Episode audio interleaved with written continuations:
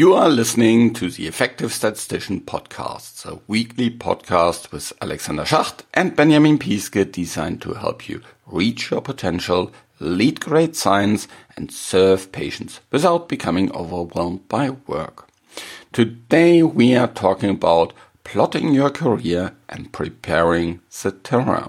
An interview with Diana Stuart. And this is a very special episode because we recorded this interview during a webinar. And so there are also listener uh, questions today. And now the music. Now recently we talked about a career outside of statistics with the interview with Lucy. Today we are talking about the career inside statistics. And there's a lot of similarities between um, having a great career as a statistician, having a great career as a programmer, and uh, Diana has presented quite often about this topic. So watch out for a really, really nice interview with her. If you like this podcast, then please tell your colleagues about it. They may benefit from it as well. And being a nice colleague is means you're also helping your colleagues. So tell your colleagues about it. Very, very simple. I'm producing this podcast in association with PSI, a community dedicated to leading and promoting the use of statistics within the healthcare industry for the benefit of patients. Join PSI today to further develop your statistical capabilities with access to the ever growing video on demand content library, free registration to all PSI webinars, and much, much more. Visit the PSI website at psiweb.org to learn more about PSI activities and become a PSI member today.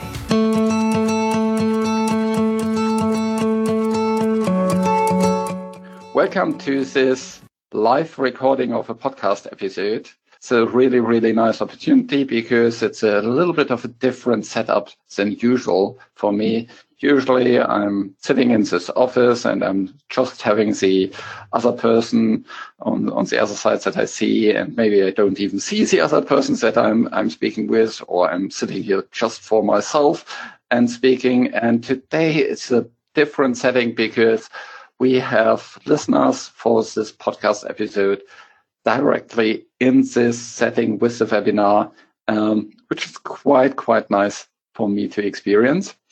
And so with that, I want to give uh, thank Diana from Veramed, who's uh, with me on the call today, who, where we want to speak about career planning and, and how to prepare for a good career. Hi, Diana. How are you doing? I'm fine. Thank you, Alexander. Very well. How are you? I'm fine as well. It's a sunny March end of March day, and um, yeah, we are all in lockdown, so it's a quite unique situation. Um, yeah. and so lots of turbulent times, but I think these turbulent times are we have anyway in our industry all the time, you know, where there's a lot of mergers and acquisitions that can go on. There's um, pipeline failures that you can have, all kind of uh, different changes that can have an influence on on your career. And that is kind of that is the topic for today, where we want to talk about how you can prepare yourself, um, having all these changes in mind in order to uh, move forward for with a robust career for yourself. Uh, but before we dive into this topic, Diana, maybe you can give a little bit of an introduction to the audience in terms of uh, what you have been up to and uh, why this topic is so much of interest for you personally. Okay, um, thank you. Yeah, so uh, this is me, Diana Stuart. I'm a am um, a senior manager uh, of programming at Veramed. I've been in the industry quite a long time. Um, I've, I've I started, uh, well, I moved over to the pharmaceutical industry in the late 90s. Um, I have quite a variety of experience. I've worked for both big and small pharma companies, I've worked for CROs, I've worked as a contractor, I spent 10 years contracting. Um, And I think along that path, I've experienced lots of different line management styles. And, um, and I think whilst I was contracting, I recognized that how easy it was for your career to stall, so to speak. My my own career path has been somewhat convoluted. I, I didn't just get to programming straight out of school. I um, I actually have a customer service background, and I started my life working, my working life anyway, at, at Gatwick Airport, spraying perfume on people. So it was it was the early 90s. There was a recession on in the UK. It was a it was a different time. Um, I moved into the banking industry, and eventually I discovered that I had this aptitude and, and a liking for programming. I went back to school, I studied, still working in the banking industry, and then moved over to the pharmaceutical industry. And then I suppose through all these various experiences, um, I came to the conclusion that I I had quite a passion for developing people and for line management. And line management means different things to different people. For me, it's about guiding people through their professional development paths and working out what engages them and um, and helping them to develop themselves. Okay, awesome. Yeah, and I think it's that's more and more typical that we see people from all kind of different backgrounds uh, joining the pharma industry as a statistician or as a uh, as a programmer. Uh, it's not that you kind of usually go to university and you have directly exactly that in mind, and then you start your career in a specific company. There you work for 30 years or 40 years, and then kind of go through the ranks. Most of the careers, I think, are much more kind of less straight, and because people, you know, over the years see what what are their strengths and what are their kind of what do they really love and these uh, new opportunities unfold and then it's about seizing these opportunities and thinking about that when you speak to others about their career what kind of mindset topics do you, do you discuss about i want to know want to know about what motivates them as an individual, um, where their interests truly lie. Everybody is different. I think they want to, they need to recognize what their strengths are, their individual strengths are, what they're good at, what they find challenging, what they actually don't like. I think it's probably being about quite honest about with yourself about what they do and don't like. And I suppose in terms of mindset, what motivates them? So what will actually make them um, look at developing themselves further. Yeah, I, I think that is really an important point in terms of if you want to have a successful career, the basic for that is a very, very good understanding of your of yourself. And um, yeah, if you hear someone screaming in the background, that's my little daughter. so that is, I think, part of the lockdowns. all the kids are now uh, at home, so that gives you a little bit of a live feeling here. But, but coming back to the mindset, yeah, I think the it's really important to have a good understanding of yourself, to have a good understanding of what are your strengths and limitations, and what motivates you. Yeah, I think from a motivation perspective, I'm always thinking about Dan Pink's kind of three points there is um, mastery, autonomy, and, and purpose. And purpose is, you know, what drives you forward, what is kind of what gives you a purpose. But the important thing here is the mastery. What do you want to really develop and what do you want to spend your time doing? What skills do you want to perfect and, and bring to mastery? What do you want to work on many, many days in your career? Uh, because that I think for me is, is a successful career if you can maximize your potential in there. For me, a, a, successful career is not necessarily that you become a VP of statistics somewhere. Um, and I think most people actually don't want to become a VP of statistics. um, yeah. uh, but, but that you really be, move the needle and, and um, get successful in the crafts that you're doing. And that can have lots of lots of different aspects. In terms of other things about the mindset, what, what else do you think is, is important there? Yeah, I suppose, I mean, you, you touched on it a bit there. I think it's recognizing that our career isn't our job title.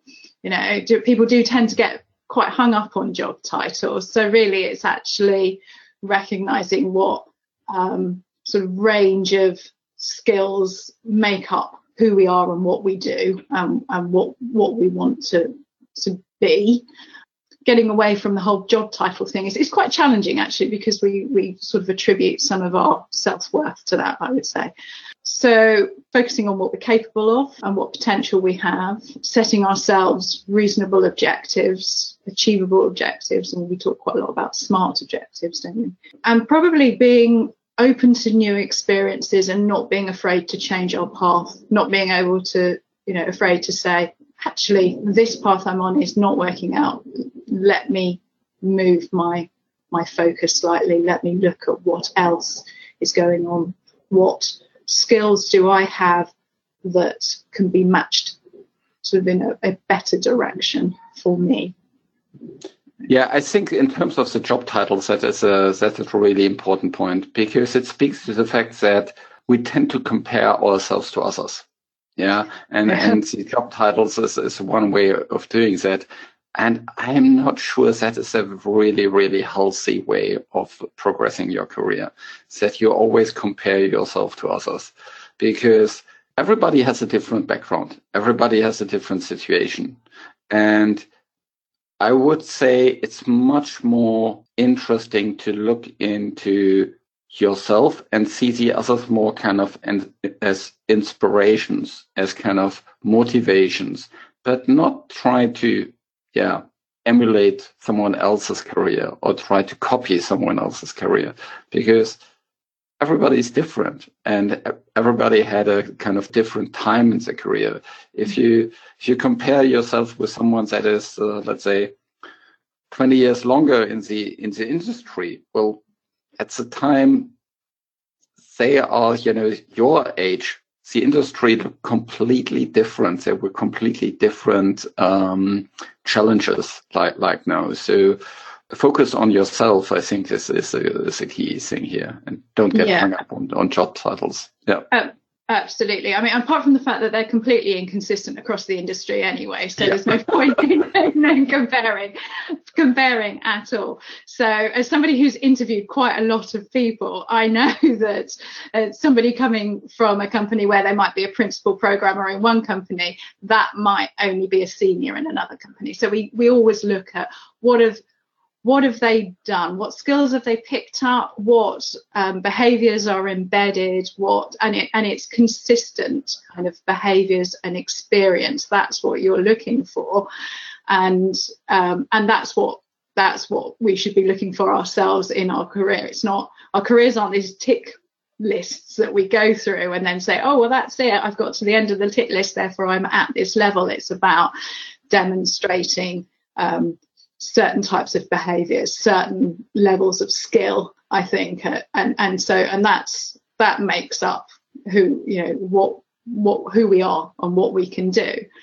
And I think the other thing is, is as you mentioned, you know, that that somebody coming into the industry um, 20 years afterwards, which which I have quite a lot of experience with. We we, we recruit a lot of graduates, and they come in and I've I've been in the industry for over 20 years, and they are quite intimidating because they're smart and and, and amazing and pick up things really quickly, and uh, they're they're they're being measured in a different way, I would say. So it's um, it's not fair to compare. It, you have to do the hard work of looking at everybody individually um, and seeing. Uh, where they as an individual are going to go and where they are going to shine. And you can't compare somebody who's come in um, uh, with with a year's experience, um, even though they might be the most amazing programmer, with somebody who's got 10 years experience, um, who's also a good programmer, but all that other experience behind them. So, yeah, yeah, yeah.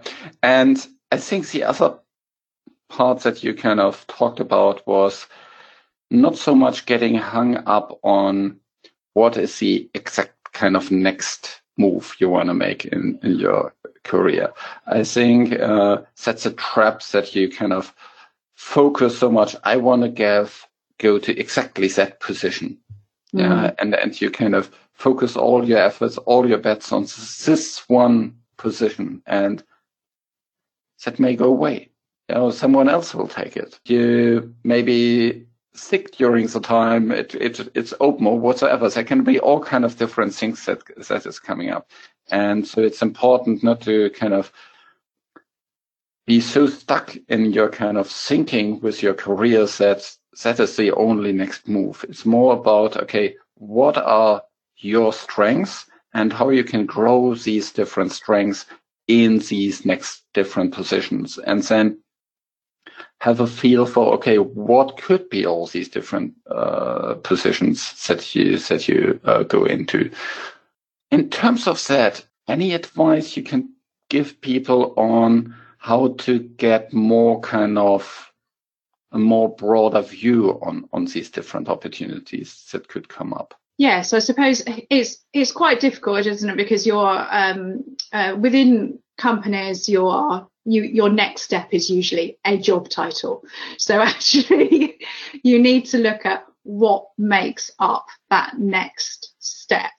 Um, and different companies do it in different ways, you know, and um, but it's it's much um, easier when you're developing somebody and they can see that next step and know all the different components that might make up that next step because then you can take the view of right where where do you need training? Where do you need support? And which bits of this um, uh, next step are the things where they're really appealing um, and you really want to go to and the other bits that maybe you don't want to do. So for example, I mean, some companies put put line management in that that next step up, but not everybody yep. wants to be a line management, and, and frankly, not everybody can be a line manager. They're not necessarily built to be line managers because their skills lay, lay elsewhere but they might be excited about another part of this and that's the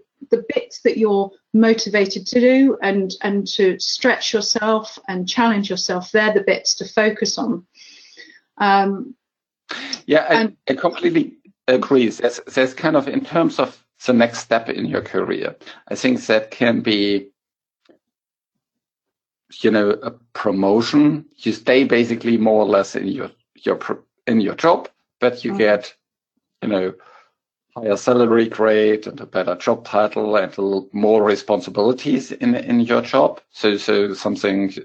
Lots of companies have these kind of uh, technical career paths, for example, where, where you start as a junior statistician and you become a senior statistician, a principal statistician, uh, and people get really creative with these kind of things. And of course, then it's kind of usually quite clear to understand, okay, what are the requirements for the next level and to have well, it should hopefully be clear what are the requirements of the next level and it should be clear to you and your supervisor in order to help you help you get into that. That's that's what you're talking about, isn't it?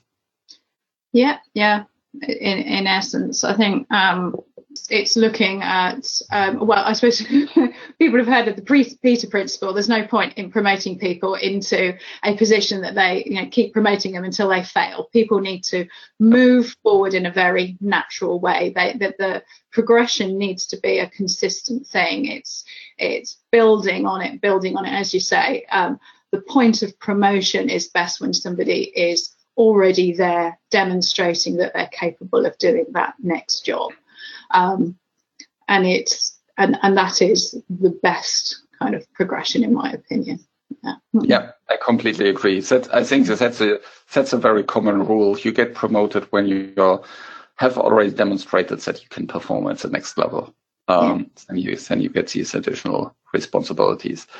And then it's there it's of course important to work with your line manager that mm-hmm. he sees that, that he gives you the right tasks, that you are also, you know, that you can show actually that you're capable of doing these things and that you also ask for it. I think that is a really, really important other mindset topic is the career is your responsibility. It's not your line managers or the CEOs or what's whoever's responsibility. It's your responsibility. And you need to leverage then your your line manager, HR, whoever, you know, the your external network, whoever to to grow your career. Uh, but but centrally is of course the, the line manager first. Yes, absolutely. I think um, building that relationship with your line manager really important being able to have those really open discussions because you need to be able to go to your line manager and tell them what you want. If you're not comfortable doing that then, then that line management relationship's not working very well.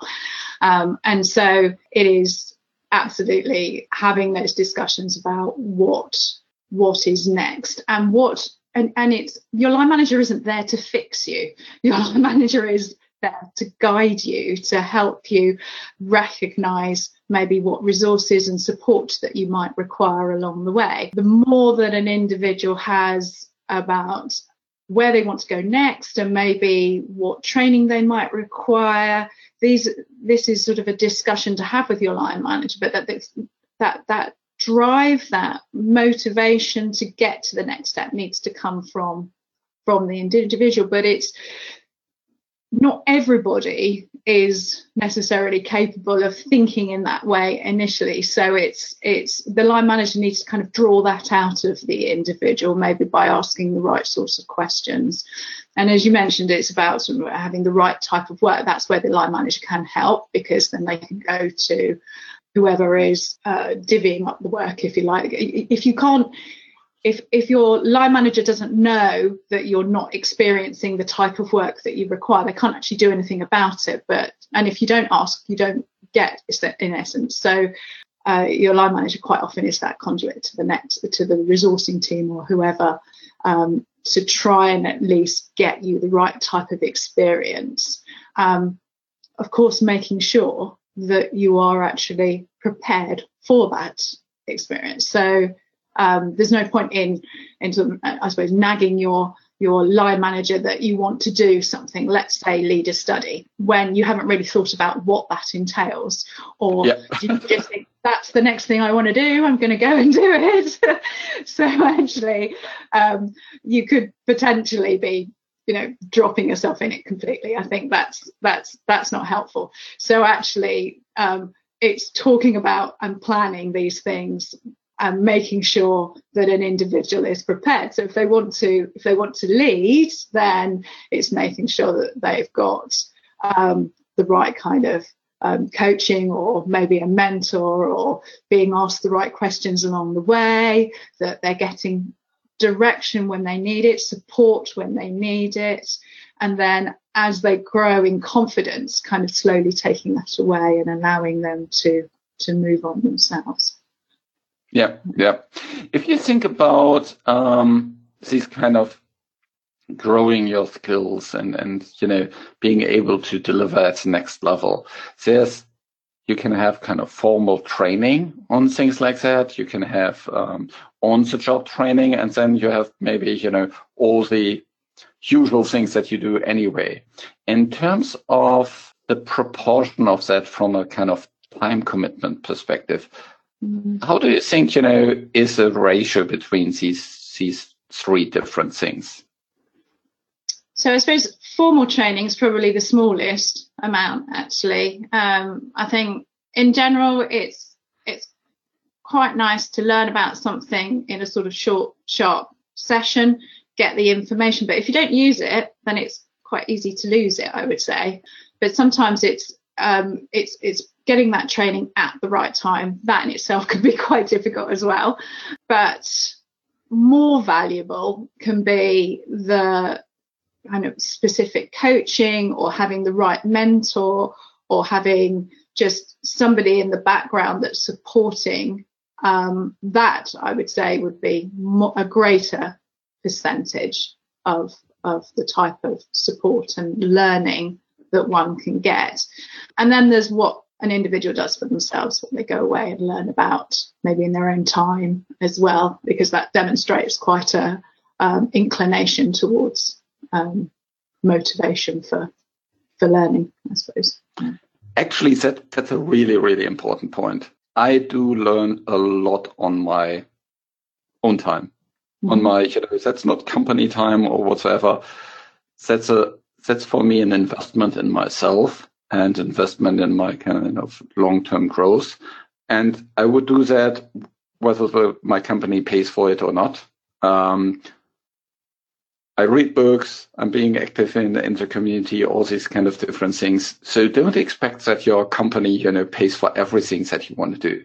Uh, you know, if you want to read a book about a specific topic or things like that, expect that you do that outside of your kind of usual work hours. Um, if you want to become a better programmer, yeah, expect that you um, probably need to put in some some hours outside of work um, to to to grow your skills.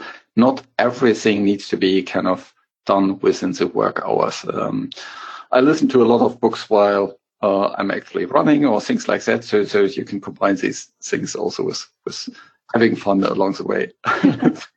that's a, so, so that's a formal training. But I think what's really, really important is to challenge yourself on the day-to-day tasks that you have. Um, there's so much things during the day that you can that you're doing where you can push yourself outside of your comfort zone, where you can push yourself to learn something, where you can push yourself to, um, for example, apply a new technique to program more elegantly, or to be a more effective communicator, a more effective presenter, a more effective listener, a more effective influencer at work. Yeah, so so our work provides us with lots of lots of different opportunities to grow. Each meeting we can see as a as a laboratory of all kind of different influencing and, and communication skills. And we can use each of these occasions to become better and uh, grow our skills in there. What I think is needed there is that you know what you need to look out for. So you need to have a little bit of a, you know, a common understanding. What are, for example, good soft skills you need to um, develop so that you can actually, you know, abstract what you're seeing, so that you understand what, what, what is good communication and, and what is good influencing, what's good listening, what is, you know, how does a good run meeting look like, these kind of things. But once you have this basic understanding, you can use each and every meeting to improve your meeting skills.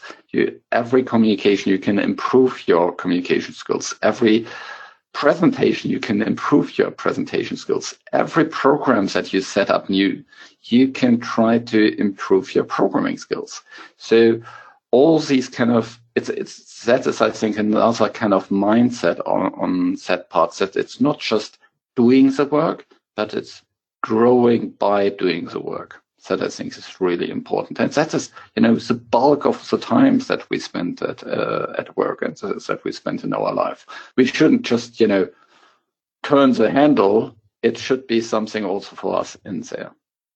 Yeah, I would agree, and I think that probably has quite a um, a big impact on how people feel about their work as well. If they if they are just turning up then they're probably not really enjoying their job. They're not really um, enjoying what they do. But um, when you feel that drive to do something better, to learn more about what you're doing and to do it, as you say, to do it better. And I think, particularly with the soft skills, that's an area where I think probably training courses are actually quite effective because you can immediately take something away from them and start using them and uh, they're the sort of things that do need to be practiced, especially for programmers. I think, um, but yeah, no, yeah, I, I think programmers uh, pushing themselves out of their comfort zone with some of the communication things, the the influencing, maybe leading meetings, they are more of a challenge. And unfortunately, quite often to practice those, we need to do things like role playing, which uh, I think we're all uncomfortable with actually. so,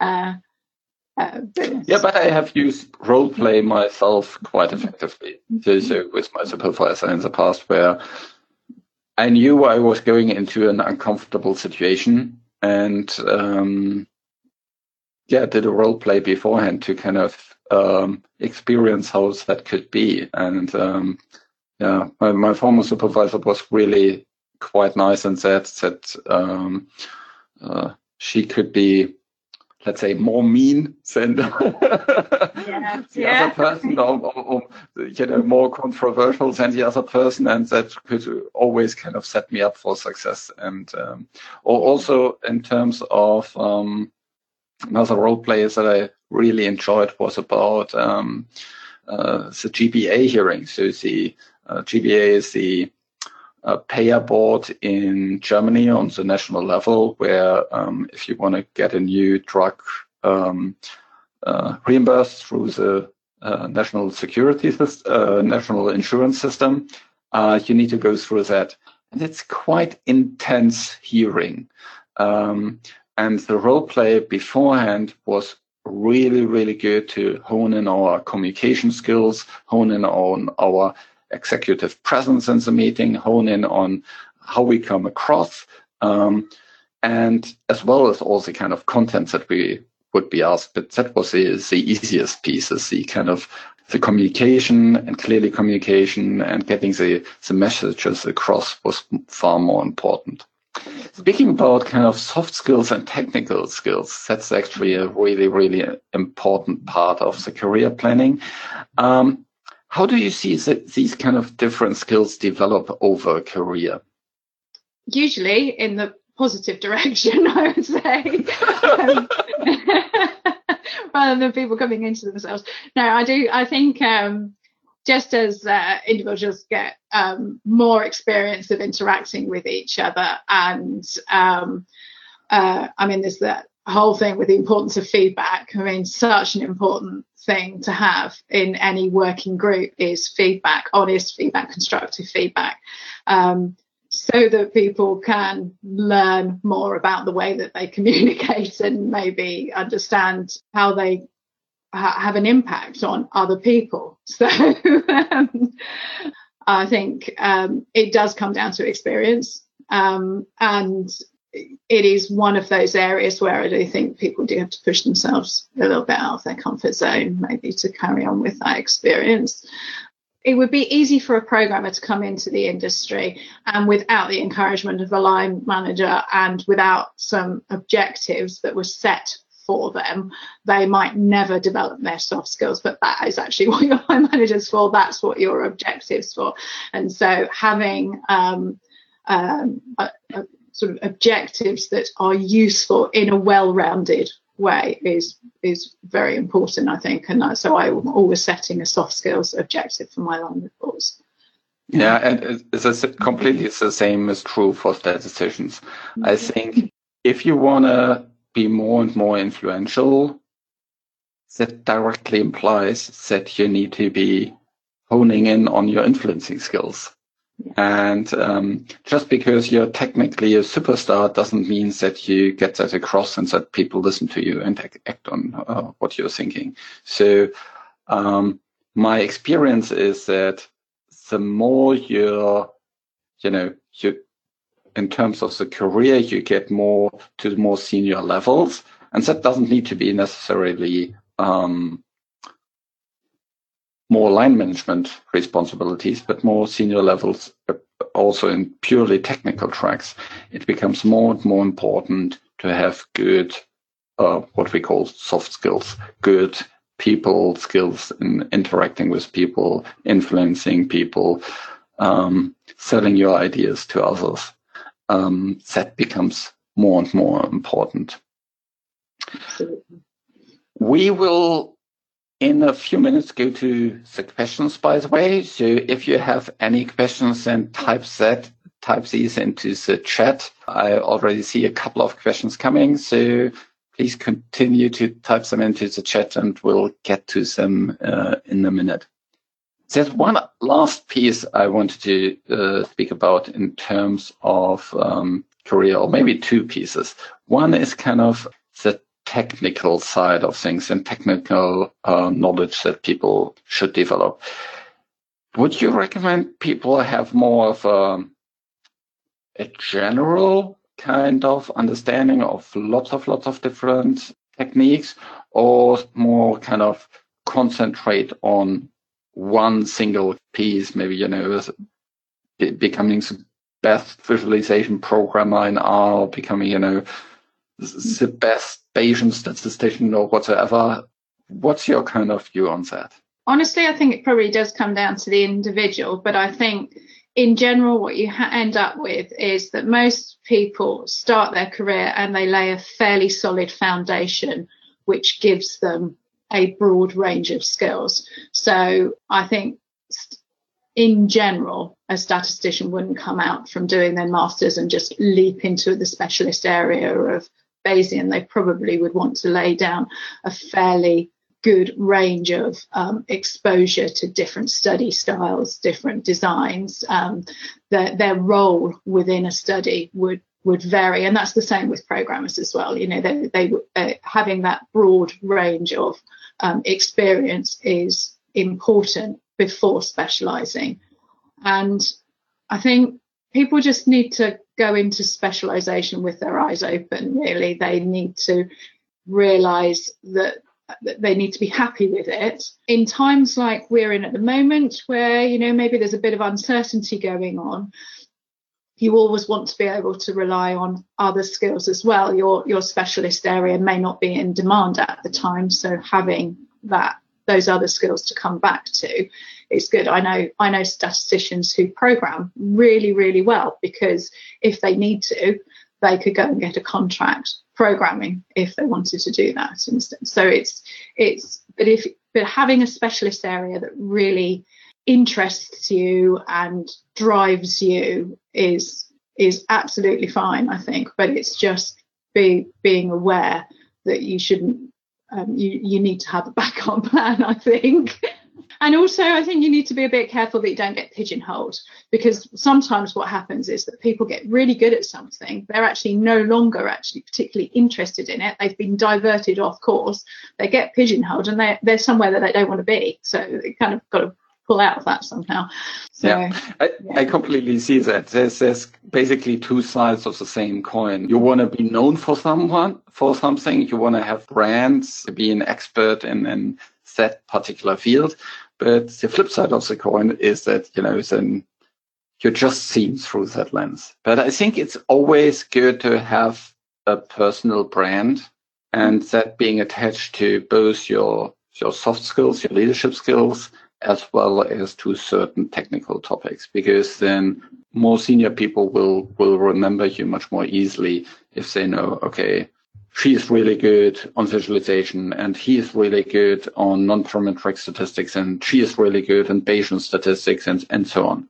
Uh, that, that will help a lot in, in terms of the last point that I actually want to speak about, and that is exposure. I think exposure is probably the number one driver for successful career. And what I, what I mean by exposure is that you are widely seen in terms of what you're capable of, what are your strengths, and uh, where you are heading. And that is both within and outside of your company. And that requires that you network with lots of different people, that you are visible to lots of different people. Because only when you're visible to these people, only then they can consider you to move you into a certain position. Yeah being it kind of promotion to the next level, or whether that is, you know, considering you for an opening in a, in a completely different area of the business, in different area of the department, or maybe even diff- different company. Yeah. Only if you have that exposure, if you, if people know about your profile, know about your brand, in a positive way, hopefully, uh, yeah. only then you, you can get these opportunities. And I think that is really, really important. You need to basically market yourself as a brand. That might sound pretty salesy, but it's actually the truth. It's yeah. maybe a, you know, a truth that we don't like to hear. maybe think of you know, us, you know, what we talk about, what we kind of produce, and our uh, performance speaks for itself. Unfortunately, it doesn't.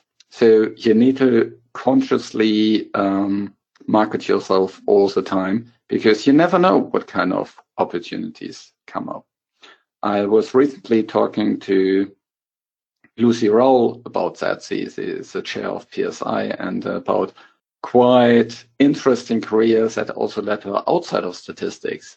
And she was approached because she has this wide network. She had this, you know, uh, build lots of different connections uh, into the different um, units. And she also lets these other people know that she's interested in going into other directions. So these are the things that you can do to, to market yourself. Any thoughts on that for you, Diana? Yeah, I would I would absolutely agree with that. I um I quite often have an objective for my line reports that they have to raise their profile, usually initially within the company, but then outside of the company. So raising your profile within um, any group of people really important for your career. It's about saying, I'm here. I'm not I'm not part of the wallpaper. I'm here and this is what I can do. And when you it, it's sort of it is self-marketing in effect i think it's it's it's um, so that uh, everybody is not the same. Everybody's got these individual skills and that's and that's what you want to be recognized for. And i think these industry organizations are really important for that as well because that's part of the networking and getting involved volunteering for those things. And again we come back to the point where you know it's investing in yourself because a lot of that stuff has to be done in your own time because it, it is for yourself it's for raising your profile it's about building your personal brand and, and, and getting yourself known. And that is why maybe um, presenting, going to conferences and presenting, or presenting in one day meetings or single day events, that type of thing, presenting webinars for your company, all of those type of things can be really, really important for, for raising your profile. But it, it doesn't have to start there. It can start small. It can start with starting to present lunch and learn, starting to present things that are in your your team meetings, knowledge sharing. It's just starting somewhere and then building on it. Yeah, there are many more opportunities than, you know, going, being directly the keynote speaker at a PSI conference. you can start by, you know, helping with the internal communications in your, in your company, uh, and, um, helping there to, you know, give other people help other people understand what you're working on, what you've achieved, what you have, um, how how the things you have developed can help others to uh, work more effectively. Present it internally and present it at conferences, like you said. You can, mm-hmm. and I think PSI, for example, is a really, really great opportunity. It's um, it's a community that lives by all the different volunteers and all these different volunteers, of course, work very, very closely with each other. And that is a really, really nice opportunity to grow your network, to make connections outside of your company. And that helps you to have a much more kind of robust plan in the future that you're not just dependent on your line manager and nobody else knows about you. Yeah, so, mm-hmm. so, so but, but there's lots of people within and outside of your company know about what you're capable of and that you're actually a nice person to work with because that is another really important thing. It's not just about what you do and how you do it, but also whether people love to work with you. Nobody wants to have someone in in the, in their team that that is not you know likable, so to say. So that's another really really important thing to have in mind. Okay, very good. Now we talked a lot about the career. We talked about different mindsets in terms of the career, what kind of motivational drivers we have in the career. We talked also about this notion of what actually is a successful career. And that doesn't need to be, you know, the VP of statistics doesn't need to be the kind of only career goals that you can have and what you can personally do in terms of your self reflection, in terms of your branding, in terms of your exposure to have to get to a robust career planning. So in the last couple of minutes, let's go to the different questions and you can still type in questions into the chat box and then we'll, we'll answer these. So the first question is about what are the pointers for mid-career learnings? Diana, what's your answer to that one? Mid-career learnings is this oh this sounds like i've got stuck actually doesn't it a bit yes um, absolutely i mean so for some people they're actually you know, not everybody needs to keep going forward. That's probably the first point to make. Not everybody wants to keep going forward.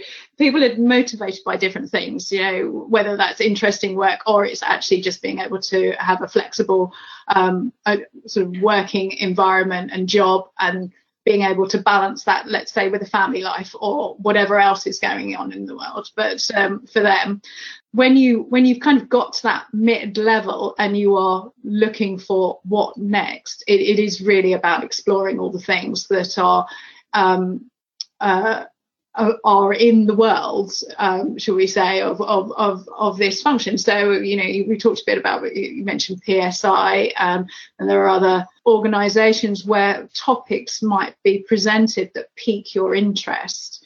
So I think it's about continue, if you feel like you've stalled and you need to find something else, it's actually looking it's, it's researching more and finding other things.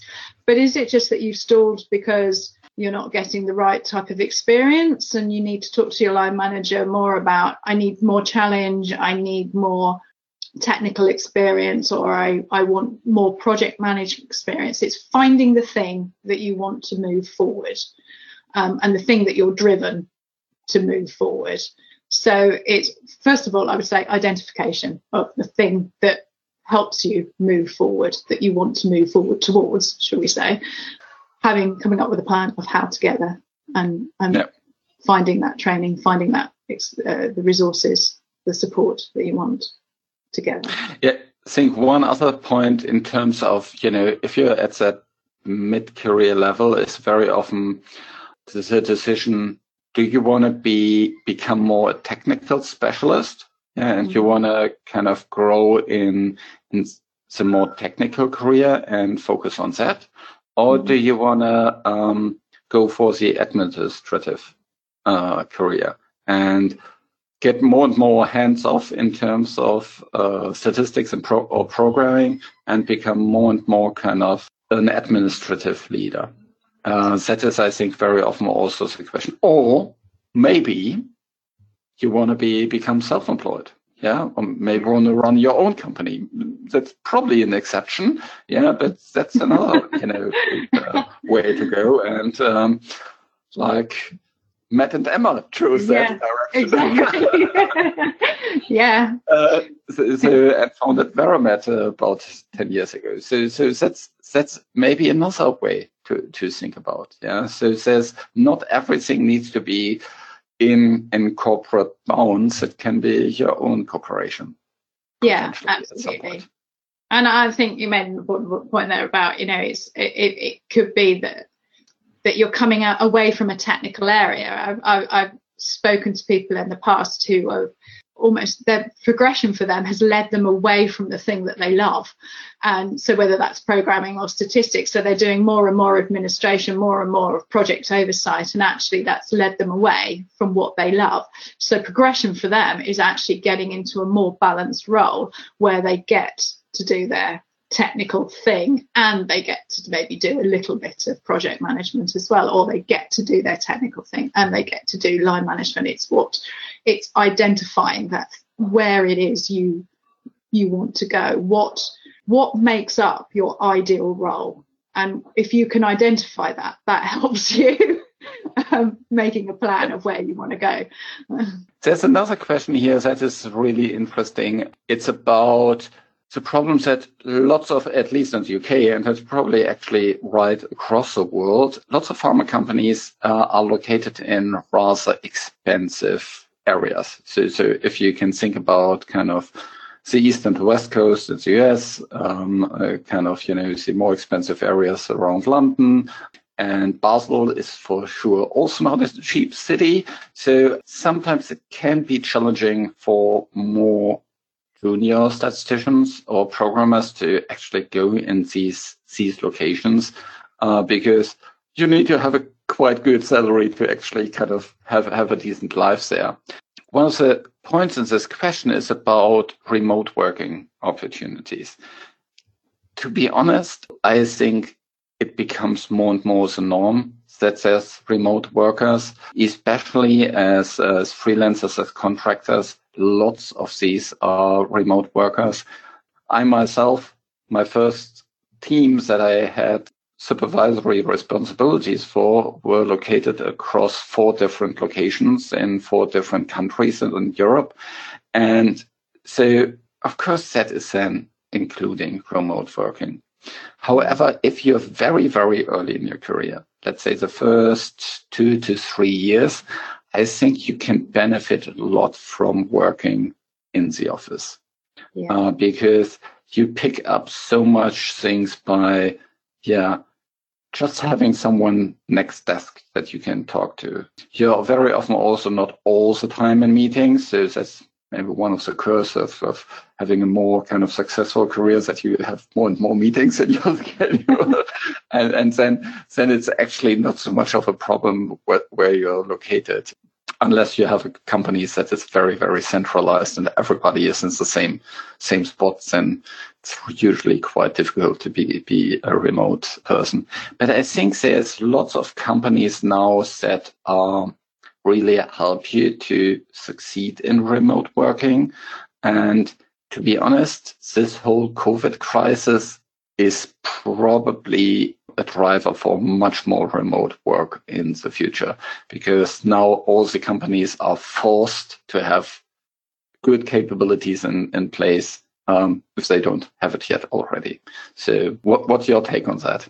Yeah, I, I think um, I, I, I agree. I think it's that this this crisis is um, is, definitely, hopefully, I say, going to make us all better remote working, but it's definitely a big remote working experiment, isn't it? Because we we have to be remote. But what it's doing is making organisations think far more about how people stay connected and how people are supported whilst they are remote. I absolutely agree with you that junior members of staff, as people come out of um, university and start their careers, the benefit of being in the office is is is infinite. I think they get they get far more support, they pick up more ideas. Just even between themselves, they they support each other, they motivate each other, they give each other ideas, and then they learn more from being in the office. That that is a given.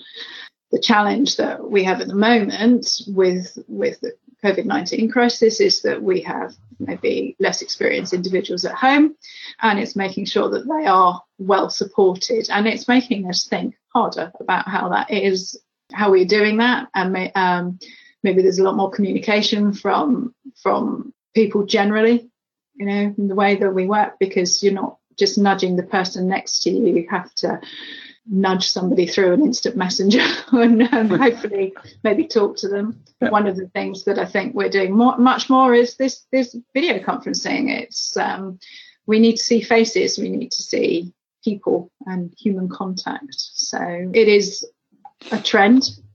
Remote working is definitely a trend, and um, there are good things and bad things about it, as with a lot of a lot of working practices. But it's um, I think I think we're going to learn from this quite a lot. We're nearly at the top of the hour, but I still would, would like to go through all the different questions. Is that okay, okay. with you? Yeah. Okay. There's another question about what about the smaller organizations. So, so let's say you're working in an organization where you have just, you know, five statisticians or, you know, 10 programmers. And we, there's lots of these organizations, both in the academic setting as well as in um, CRO and pharma setting, because actually in, in a numbers perspective, most of the uh, organizations are not the GSKs and Novartis and, and Lilly's and things like that. It's usually much more smaller entities. Oh, what do you think in terms about growing in these kind of more, you know, smaller organizations where there's not kind of, you know, hundreds of programmers and, and statisticians? I think it's proportional, really. I think there's lots of opportunities in in in these organisations because you're potentially doing more different tasks because there is less of you, so that you're yeah. you're, you're getting to see lots of different things. But uh, I believe that there is still just as much um, opportunity to grow within these organisations. Our organisation started really small with Matt and Emma and one statistician, Abby. And, you know, and she had that benefit of having Matt's experience, you know, to grow her. And then, um, so I think on, if you've got five statisticians and 10 programmers, it's a similar kind of thing. It's more, um, it's just that it's, I don't know, more personal, I suppose. And it, it does depend, obviously, on your, your leaders, their experience. They need to be strong. They need to be good at supporting the people within their team and, and progressing them. But, yeah, and it's, that's also really important about uh, delegation and that, you know, not everybody everything needs to be then driven by the head of statistics in this small team, but, but that everybody can kind of grow in that team, I think. And well, what's maybe different in these organizations is that you have the only the option to report to one line manager. Yeah, so, so, and the, uh, in bigger organizations, you might more easily move around. And if you're just let's say unlucky with your line manager, you can more easily kind of switch to another one. But if you have a really good one in these smaller organizations, then you can have the opportunity to get much more behind the scenes looks than in these really, really big organizations where you will just see a very, very small piece of the puzzle. Yeah, absolutely. Yeah. Yeah. Yeah. There's a question about whether there's different soft skills needed for CROs and a pharma company. Ah, that's quite interesting. Broadly, probably not. That would be my but... answer as well. No. because it's all people based, you know, you yeah. need to have people, people, people. And, yeah. you know, internal customers, external customers. Yeah.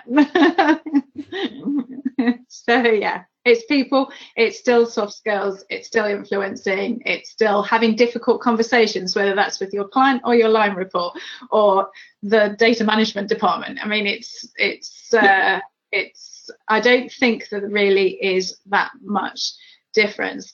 I think that it is possibly important to have strong soft skills in yes. um, a CRO um, because you are going to absolutely utilize them and they are, they will become very important to the way that you work they should be equally important in a pharmaceutical company it's just that you may not realize it i suppose and so you may not be guided towards how important those are but absolutely communicate I, I, would say broadly speaking the same yeah. Yeah. There's another question by Ryan Finch about what skills do you feel programmers are missing, or likewise, what do you feel statisticians are missing and could benefit from? And to be honest, my answer there is quite simple. Are these soft skills? Are these influencing skills? We are all trained by our universities in terms of all the technical skills. We all love technical skills. And if you go to a conference, everybody goes to the technical topics. Uh, but, you know, and you'll find lots of very, very good technical statisticians. But if you really want to stand out, then be a good technical statistician and a good leader, good influencer then you will really stand out from the crowd because that is in short supply. Yeah, I, I think that that's definitely the case. I must just say hello to Ryan because I know Ryan. So hello, Ryan. So yes, soft skills. We look at I think more and more we look for more uh, that that sort of well-rounded um, experiences. So it's not just somebody who can do something technically. They they need to be able to work in a team. They need to be able to um, resolve conflict. Should we say? Um, they might need to be good at anticipating risks and issues. They need to be able to do a whole host of other things. And so when people come out of university and they've got a first class degree, we're not just looking at that, we're actually looking at all the other things that maybe they've exposed themselves in their life. It might not be enough that they just become academically amazing. They it, it, it is uh, these other things that they've already started to expose themselves to because then they recognise that being a well-rounded individual is actually quite important in the world of work and will actually help with their success. Yeah. So there's another question about if you want to, you know, grow in your in your role and uh, you want to make sure that the company invests in you, how do you best talk to your supervisor about that? And for me, I think it's, I would say that's quite easy. You want, you want to sell to your supervisor that you want to bring more value to the company. You want to help the company do better. And that's the primary goal here for the company. And that's why you want to have, you know, the right tasks and things like that. So it's about having a good trusting relationship with your line manager so that they help you succeed. But for, for you to have, you know, to enter into this discussion is you can just say, let's speak about how we can, you know, contribute, create more value for the company. I would probably approach this that way. What do you think? Yeah, uh, yeah, that, that's that's absolutely right. I think um, it's is a win-win, isn't it? You know, an individual advances and the company gets more value from that individual as they advance and they take on more skills and they and they, yeah, the, the value added is is an important part of that. It shouldn't be a difficult conversation. It really, I really feel like it shouldn't be that that relationship with your line manager. Hopefully, is comfortable and honest and so that you can go to them and have that conversation and they can help you with it. The other point is you know just asking for feedback you know is there a way that i can do this better cheaper faster? Yeah and, and uh, get feedback on that and, and make proposals for doing things better. Yes that, mm-hmm. that is a you know development in in itself. Sandra Jogseiter is asking, is every experience a good experience or should we be more targeted and say no sometimes to pick up things that we feel is more relevant for our future? I think having a good discussion about what's your strengths and what your weaknesses are, where you want to go, will help you to have that discussion with your supervisor and I, I agree, not every experience is, is an experience that helps you grow and move forward. No. However, of course, on the other side, there's always some jobs to be done that maybe nobody likes to be done. So, so I think yeah, everybody needs to uh, eat that frog, but in general, it should be less frogs and, and more kind of the, the growth opportunity, I would say. yeah. Yeah. And, and in terms of saying no, I think it's maybe you can point to someone else who, who would be better equipped, yeah, or, or who would be um, in a better situation, or yeah, to, to do that. Yeah, yeah, and I mean it's so I feel like it should be a, a sort of maybe a, a, fairly common conversation. Not that we should always be saying no, of course, but um, and as you say, there's always kind of boring tasks to be done. We can't just cherry pick what we want to do out of our day and go, well, that's it. That's going to what's going to advance me.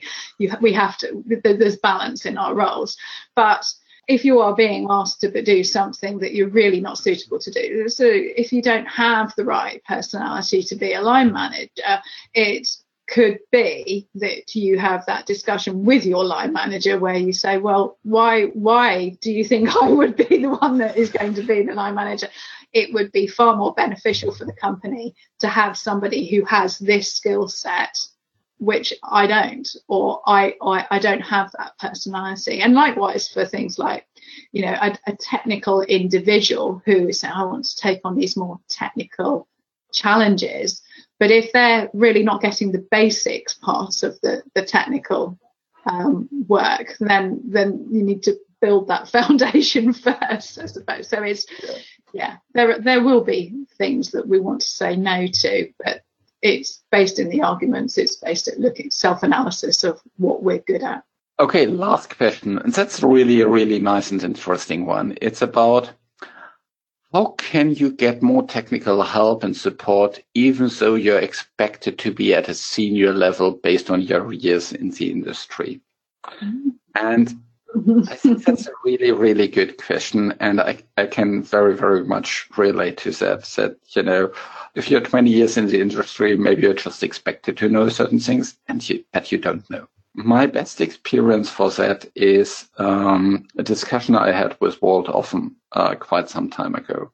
Walt Offen is now retiring or has just retired from AbbVie and he had a very, very long career at Lilly where I worked as well. And when I first met him, he was already uh, probably the most senior decision from a from a technical level at, at Lilly, and he was asking me all kind of different things. Yeah, he had a very very humble approach to his own knowledge. Yeah, so so he knew a lot of things, but he was always very very curious, and he was not afraid to ask seemingly stupid questions. Yeah? yeah. So I think that is probably something, you know, of a mindset, of an approach that we should retain through our career, that we stay humble, that we don't fake knowledge, that we, you know, always, um, you know, are open to asking these stupid questions because the moment we stop asking questions, we'll stop stop learning and we'll start dying, so to say. so, yeah. Um, I think I think that's an important um, sort of company culture sort of aspect. Yeah. Really, is that within companies, if you encourage questions always, no matter how stupid, and and that people understand that any question can be asked, and it could be from from somebody who is inexperienced, new to the company, new to the industry, or it could be somebody who has lots and lots of years of experience. Because in this industry, there is just this vast and growing sort of skills that we could learn.